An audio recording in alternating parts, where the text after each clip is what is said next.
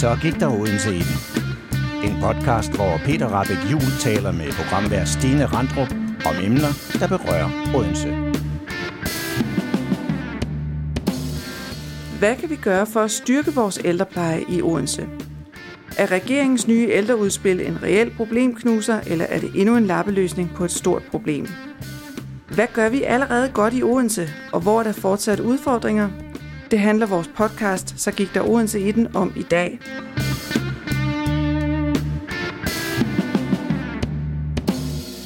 Peter Rabeck Juhl, ekspertrådet udtalte i sin rapport fra efteråret, vi vil rigtig gerne understrege, at der er brug for handling her og nu, hvis vi som samfund skal undgå en decideret nedsmeltning af ældreområdet i dets nuværende form.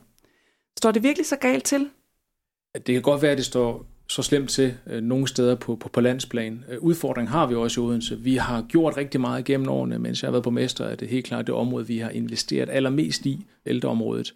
Både i flere hænder og også i rekruttering og i bedre arbejdsmiljø. Jeg skal også være ærlig at sige, at vi er ikke helt i mål endnu, hvis at, øh, at de spørger mig. Men vi er på forkant med nogle af de udfordringer. Men vi har også de symptomer, som ekspertrådet peger ned på, og som man ser på, på, på landsplan. Det er vel nok den vigtigste udfordring, hvis man som mig er en, øh, det, man kalder en samfundskontrakt socialdemokrat, altså der går op i, at øh, den aftale, vi har med hinanden i Danmark, at når du gør din pligt på arbejdsmarkedet, så har du også øh, krav og ret til at få den hjælp, du har brug for, når du ikke kan mere. Og det løfte, det skal vi simpelthen indfri, også selvom at der kommer en større generation af ældre, som det er det, vi oplever nu. Med i studiet i dag, så er vi også så heldige at have Christina Bank, Christina, du er sektornæstformand i FOA i Odense og repræsenterer altså de ansatte i ældreplejen. Velkommen til dig. Tak for det. Christina, skal vi ikke lige tale lidt om din rolle i FOA og hvad det er, du repræsenterer? Kunne du fortælle mig lidt mere om det? Ja, til en start så er jeg jo uddannet både social- og sundhedshjælper og social- og sundhedsassistent, og har arbejdet som øh, begge dele i Odense Kommune, og har også nogle øh, erfaringer derfra. Jeg har arbejdet på øh, OUH, hvor jeg har været fællestillidsrepræsentant, og så senere er jeg blev valgt ind i øh, sociosektorbestyrelsen i øh, Fora Odense, hvor jeg jo varetager Peters ansatte. Mm. Den største del af dem varetager deres øh, interesser, og det er jo social- og sundhedshjælpere, social- og sundhedsassistenter, sygehjælpere, plejehjemsassistenter, og hvad der hører til i vores overenskomstgruppe. Så det er, det er dem, jeg har, og øh, jeg er rigtig glad for mit arbejde, og vi har faktisk et øh, rigtig godt og tæt samarbejde med øh, Odense Kommune. Ja, og nu er der jo så meget fokus på netop arbejdet i ældresektoren i øjeblikket.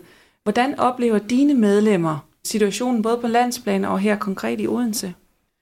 Altså, øh, de oplever jo store forandringer. Lige pludselig er det jo rullet ind over hele landet, at man har set og erkendt, at nu skal der altså gøres noget ved den her demografiske knude, som vi står overfor.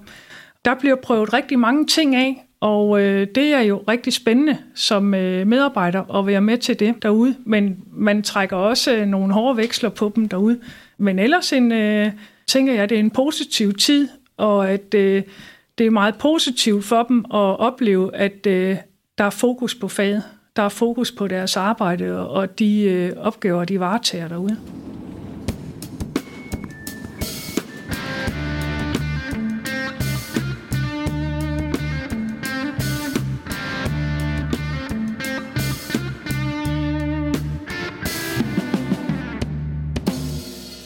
Kommunernes opgave for at levere en ordentlig ældrepleje kan synes prisgivet. For meget er styret fra nationalt hold, og det er derfor svært egenhændigt at ændre på noget fundamentalt til det bedre for kommunerne. Det problem anerkender man fra Christiansborg, og derfor har regeringen netop fremlagt et forslag til en ældre reform. Loven skal sætte kommunerne og ældreplejen fri, siger de. Men hvordan kommer det til at fungere i praksis, og løser det ho- hovedudfordringerne, og skaber det flere problemer end løsninger? Peter, kan du ikke lige kort øh, hjælpe os med at forstå øh, pointerne i den nye ældrereform? Jo, det kan jeg godt, og jeg vil egentlig prøve at give mig ud i sådan en, en lynhurtig anmeldelse af, hvad, hvad jeg siger. Øh, og før du sætter det ind i biografen og, og ser en film, så er der også nogle ting, der skal være i orden. Så regeringen har faktisk gjort noget på forhånd med at hæve lønnen for sosuerne og give bedre adgang for uddannelse til sosuhjælperuddannelsen. Øh, og det er ret vigtigt, at øh, de parametre de er med, og man skal se det i sammenhæng med den reform. Det reformudspil, de er kommet med, jeg synes faktisk, der er mange gode takter i det. Øh, de lægger også en milliard ind, og det skal jeg bare sige, det er vi glade for, men jeg skal også være helt ærlig sige, at det er ikke noget, det er ikke guld og grøn skov, der kommer til at løse det her alene. Det er lidt et minimumsbeløb, de kan være nødt til at lægge ind, hvis at, at de skal være en seriøs stemme ind i den her diskussion. Og det gør de. På indholdet, der er jeg glad for, at de lægger fokus på at arbejde med, med teknologi og med velfærdsteknologi på en, øh, på en klog måde. De har, har fokus på at, at skabe et godt arbejdsmiljø for, for, øh, for, for medarbejderne, og det her med at arbejde med selvbestemmelse for den enkelte ældre, det skal vi hele tiden huske på, at det er jo dem, det handler om. Det, der er hovedgrebet i det, det er at arbejde med faste, øh, faste, faste teams omkring de ældre ud fra sådan et helhedspleje øh, synspunkt. Det er rigtig klogt. Det er faktisk det, vi er i gang med at gøre i, i Odense. Øh, Øh, jeg vil også sige, det, det er nok også her, at øh, jeg synes, at det, det bedste, de gør med det, også der, hvor at de er altså kun halvvejs i mål. Øh, fordi at der er to lovgivninger, som borgerne kan få hjælp under, sådan lidt firkantet sagt. Det ene, det er serviceloven, det vil de lave til ny ældrelov, det synes jeg er klogt. Den anden lovgivning, det er sundhedsloven. Det her udspil handler ikke om sundhedsloven, og det gør, at mange af den hjælp, vores ældre de får, den får de fra sundhedslovgivningen, så de kan blive nødt til at reformere sundhedslovgivningen også. Øh, Øh, ellers så får de jo kun et, øh, et halvt, øh, halvt tværfagligt team. Det bliver ikke tværfagligt, hvis du ikke har med fra alle, alle lovgivninger, der giver hjælp til borgerne. Det kan godt lyde lidt teknisk, men ude i virkeligheden, så betyder det jo rent faktisk, at, at vi har rigtig tværfaglige teams i Odense, hvor det er for begge lovgivninger. Og skulle, skulle de lave en dum implementering af det, det hører jeg dem på ingen måde sige gøre, så skulle vi jo tage halvdelen af medarbejderne ud af de teams, fordi det kommer komme fra den ene lovgivning af. Så de kan blive nødt til at følge de gode takter op, når de laver sundhedsreform, fordi ellers så får vi ikke fuld øh, effekt af den. Så det er i hvert fald noget af det, jeg vil holde meget et øje med, øh, at de kommer helt i mål på det. Christina, hvad tænker du om det nye udspil? Hvordan kommer det til at fungere i praksis øh, ude ved dine medlemmer? Jamen altså, jeg tænker, øh, jeg er helt enig med det, som øh, Peter siger, og i særligt i forhold til det med serviceloven og sundhedsloven, og det er jo egentlig her, at det store dokumentationskrav, det er, det ligger jo i sundhedsloven, så det er vi lidt afventende på, at der bliver taget bid på det, fordi det er her, de store knaster, de er i forhold til den store dokumentationspligt, der er i dag. Noget, som, øh, som vi også er, er rigtig glade for, det er det her med, med tilsyn, at der bliver ændret på den måde, at, øh, at man fører tilsyn i dag, at det er fremadrettet, der bliver det mere noget med, med læring og fremdrift, og hvordan er det så, vi gør, og så en, øh, at man slår en hel masse tilsyn sammen, så man ikke har en på en dag, eller i hvert fald over en kortere periode, så man ikke har dem hen ad året.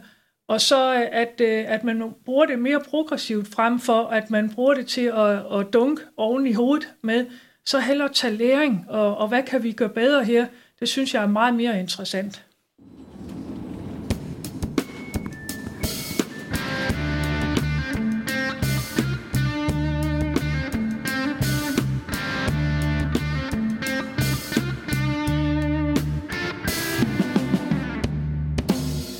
Odense Kommune har ligesom flere andre kommuner forsøgt at imødese det demografiske træk, som man kalder det, rigtig længe. Det har man gjort både med økonomiske og strukturelle tiltag og i tilpasningen af hverdagen og måden at arbejde på. Hvordan har I gjort det? Jamen, for det første så har vi prioriteret benhårdt. Der er et par nøglebeslutninger. For det første så er det jo det omkring velfærdsprocenten, at vi for nogle år tilbage besluttede simpelthen at hæve kommuneskatten med et procentpoint en fjerdedel af de penge, der kom ind, de er gået rent til flere hænder på, på ældreområdet.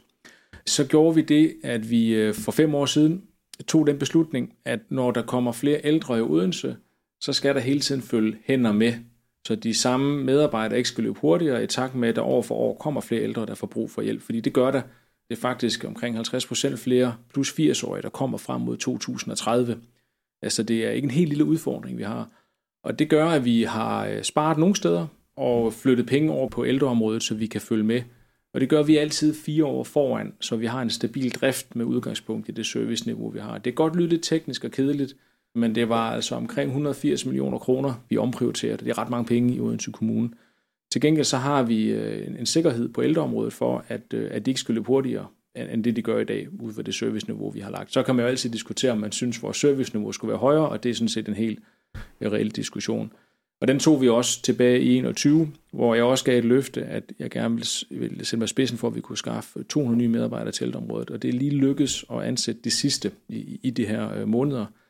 Og så kan man spørge sig selv, øh, hvordan kan det tage så lang tid at ansætte så mange? Og det er simpelthen fordi, at de, er, de faglærte medarbejdere, de er der ikke. Altså, så, så det siger noget om den der dobbelthed, der er i, altså i kerneudfordringen.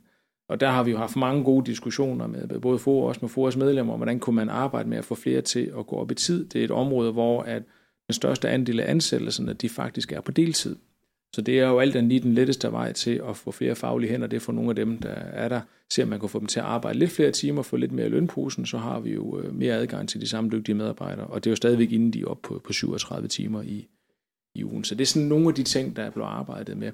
Og så har vi arbejdet systematisk med et projekt, der hedder Forledes velfærdsmedarbejdere, altså hvor vi øh, med uddannelse, voksenelevløn og jobgaranti i den anden ende giver nogle muligheder for, at der er ledige og simpelthen kunne omskole sig ind, ind til SOSU-området. Man kan i hvert fald se på dem, der, der er i det, de, øh, de bliver fastholdt, lige så vel som vi også har støttet ret godt på mentorordningen i forhold til øh, de elever, vi har. Så vi har virkelig prøvet hele vejen rundt det siger også lidt om størrelsen af den udfordring, der er, at det har hjulpet rigtig meget, men vi har stadigvæk nogle af de der tendenser, man kan se rundt omkring på landsplan. Så, så der er ikke ild i noget, øh, men, men vi skal ikke slippe det ud af syne særlig lang tid, jamen så begynder det at ulme igen.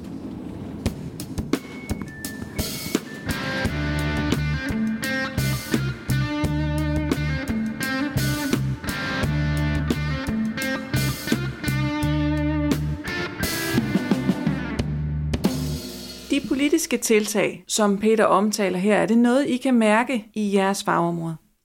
Ja, det kan vi helt sikkert, og vi kan også mærke, at der kommer flere faglærte personaler derude. Og vi skal også passe på dem, som går derude i forvejen, fordi vi har jo en, øh, en masse, som, øh, som Peter også øh, fortæller om, at der er rigtig mange veje at komme ind på uddannelsen, og det betyder også, at det kommer til at kræve rigtig meget af de personaler, som går derude, oplæringsvejledere, mentor og alle mulige andre lederne og, og så videre, som vi også øh, binder rigtig mange opgaver op på. Og der er det jo også i det nye øh, udspil fra regeringen, altså at der skal tilføres mere, både flere midler, men også øh, måske mere tid, flere ressourcer til de her oplæringsvejledere, så vores elever de kommer ind og får en øh, rigtig god oplevelse i Odense Kommune. Det gør de øh, faktisk allerede nu, fordi at den her indsats, som der er blevet gjort i gennem årene, har lavet en, en kovending, at der er blevet lavet i, i kommunen, det her med, at man har ansat praksiskonsulenter, der går ind og så går ind og kigger på, hvad er det egentlig, hvordan ser øh, plejehjemmene og plejegrupperne derude. Det er jo simpelthen uddannelsessteder, også samtidig med, det er et hjem og en arbejdsplads osv., så, så er det også et uddannelsessted, og det er bare rigtig, rigtig vigtigt, og det er afgørende, at det fungerer, at øh, en elev kommer ud og får en, en god oplevelse, for det betyder, at der er større chancer for, at de gennemfører deres øh, uddannelse. Så det vil jeg meget gerne rose Odense Kommune for, Øh, at man har gjort den store indsats, fordi det er en super investering i fremtiden så er der noget, man også kunne gøre mere af. Nu bliver der gjort rigtig meget for alt det her uddannelse, men nu har vi jo den her spireordning, og i overenskomsten hedder det inspirationsstillinger, og i Odense Kommune har man valgt at kalde dem for solstråler. Altså de her helt unge mennesker, som kommer ud, i stedet for at arbejde på tanken, i stedet for at arbejde ned i Fakta, så får de et øh, fritidsjob under nogle øh, rammesatte vilkår ude på plejehjemmene. Og øh, det er jo typisk om øh, eftermiddagen, at de kommer herud. Og det viser sig bare, at det er en, øh, en kæmpe succes, og at øh, de unge mennesker, de vil bare rigtig gerne det her, og det er jo mega spændende, og de skal også have en god oplevelse. De skal have en realistisk, en, øh, en hverdagsoplevelse. Hvordan er det egentlig at arbejde ude på et plejehjem? Hvad sker der derude? Og på den måde, så kan vi jo håbe på, at, at de en dag rækker hånden op og siger, sosu eller sygeplejerske, ergoterapeut. Det gør ikke så meget. Vi mangler dem, dem alle sammen, men jeg vil jo heller helst have, at de siger social- og sundhedshjælper ja. eller assistent. Ja, så øh, det er mere af det. Så det sammen med tiltag som faste teams og, og den slags, kan I mærke det på trivselen af arbejdsmiljøet, at der er sket noget på det område? Ja, det kan man helt sikkert, og man kan se, at sygefraværet det falder. Og at det er et sygefravær, det falder, det er afgørende for en arbejdsplads. Det fortæller jo bare, at der er et sundt arbejdsmiljø. Altså, det er rigtig godt.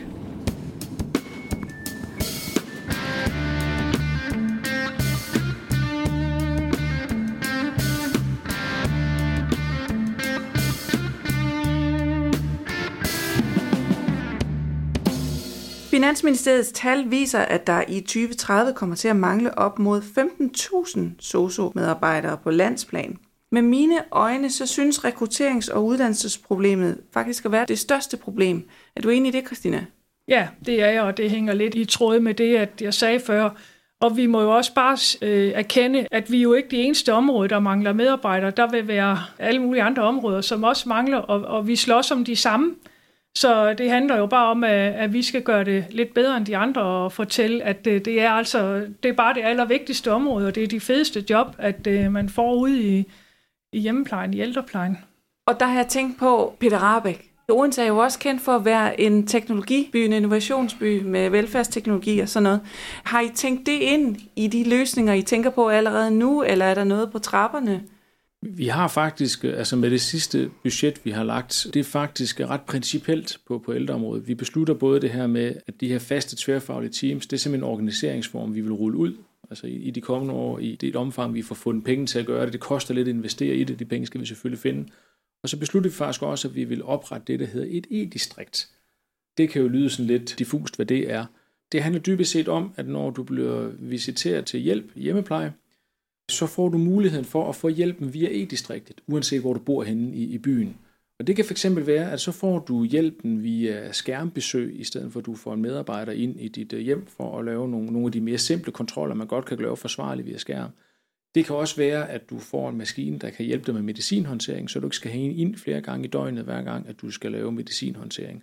På den måde så får man jo, man kan få, hvis man er tryg ved teknologien, så kan man tilvælge den, så får du en større frihed ved, at du, du kan mere selv, og du får færre mennesker i dit hjem. Jeg har været i Haderslev og se, hvordan de har arbejdet med e-distrikt der, og det synes jeg, det er, det er en klog måde at implementere det på, at du stiller muligheden til rådighed for borgerne, og så kan de tilvælge den, når de får hjælpen, fordi man skal jo være tryg ved teknologien, før at man øh, synes, man får den hjælp, man har brug for. Og det, det også viser, det er jo i, i bedre omfang, at du kan bruge teknologien, så frigør du jo også hænder, som du kan bruge til dem, der ikke er trygge ved teknologien.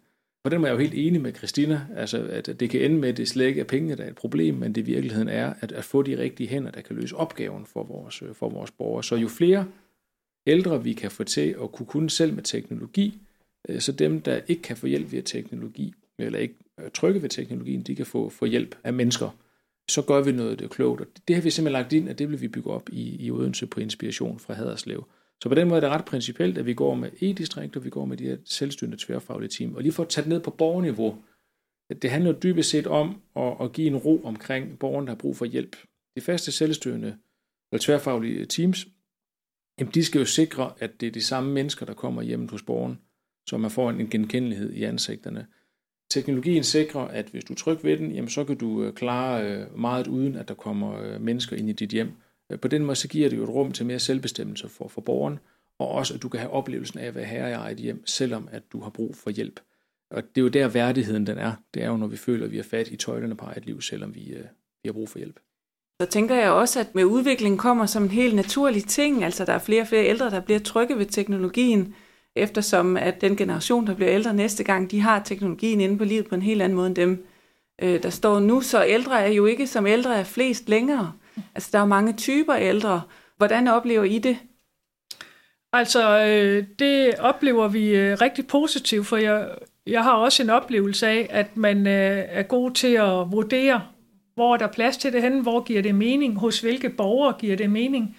Og så vil jeg også godt tilføje, at det er jo rigtig godt, at man har den her Digitech, social- og sundhedsassistentuddannelse, at man kan tage nu, og øh, der er mega interesse for den derude. Så det er jo bare rigtig godt, at det hele det går i tråd, at der faktisk også er nogen, som øh, vil uddanne sig inden for sundhedsfagene, som faktisk også kombineret med det har interessen for teknologien. Og, og det er jo bare en rigtig god kombi, set i lyset af, af den fremtid, vi har foran os.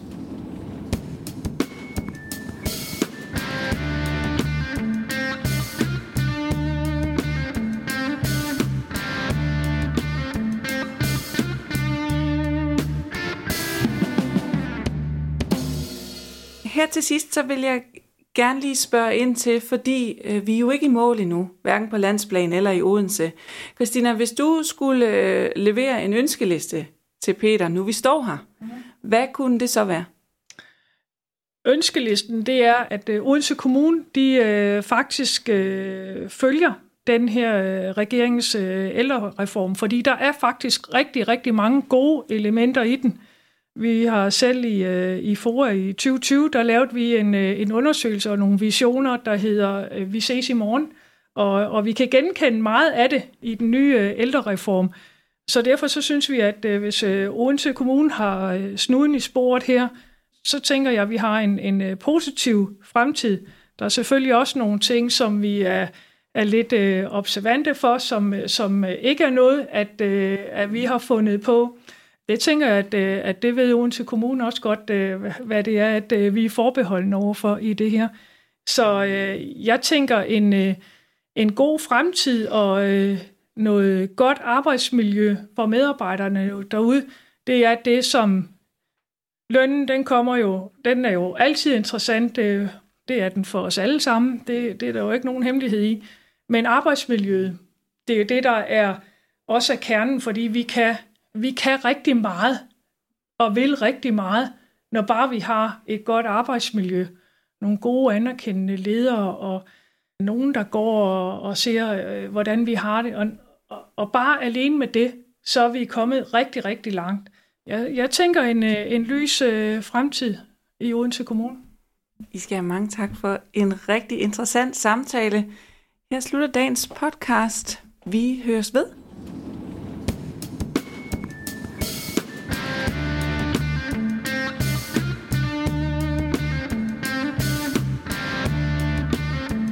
Så gik der Odense i den, er udgivet af podcastkompaniet.